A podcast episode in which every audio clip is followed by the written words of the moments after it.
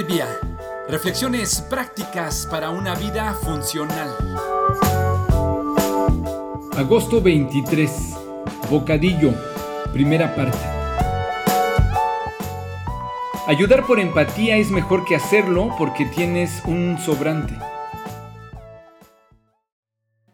Mientras esperaba a un amigo que debía recogerme en el centro de una ciudad de Sudamérica, me dirigí a sentarme en una banca bajo un árbol en el jardín, justo al lado de un hombre que traía los pantalones rotos.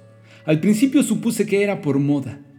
La espera sería de aproximadamente una hora, así que pensé que podía aprovechar el tiempo y conversar con alguien.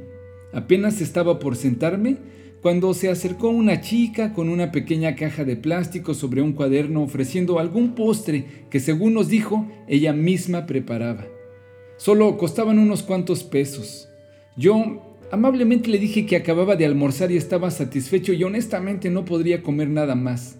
Vi su cara de tristeza y aún así me agradeció. El hombre que estaba al lado mío le dijo que él sí compraría uno. Mientras le pagaba le pregunté a la chica si era estudiante. Me respondió que sí y que vendía esos postres para ayudarse con sus estudios. Confieso que me sentí incómodo con el hombre de los pantalones rotos comprando y la chica esforzándose por ganar unos pesos honestamente y yo sin cooperar. Así que le pagué uno, pero le dije que no me lo diera porque no podría comerlo. Esta vez volvió a agradecerme y se fue deseándome que Dios me bendijera. El hombre desenvolvió el bocadillo, le dio una mordida y descubrió que era un postre de coco con cubierta de chocolate.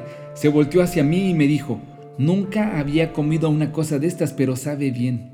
Entendí que era una oportunidad para una plática.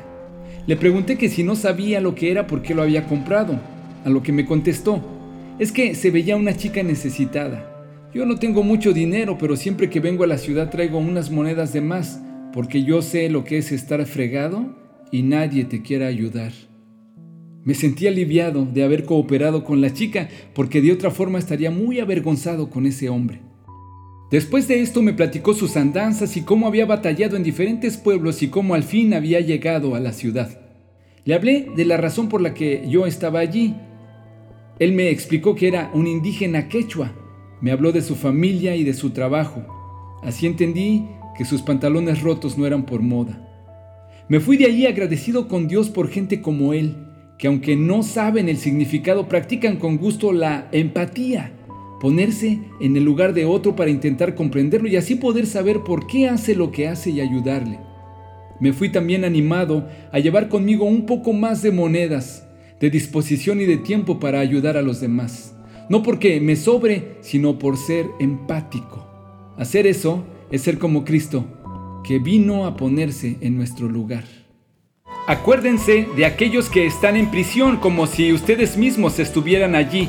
Acuérdense también de los que son maltratados, como si ustedes mismos sintieran en carne propia el dolor de ellos.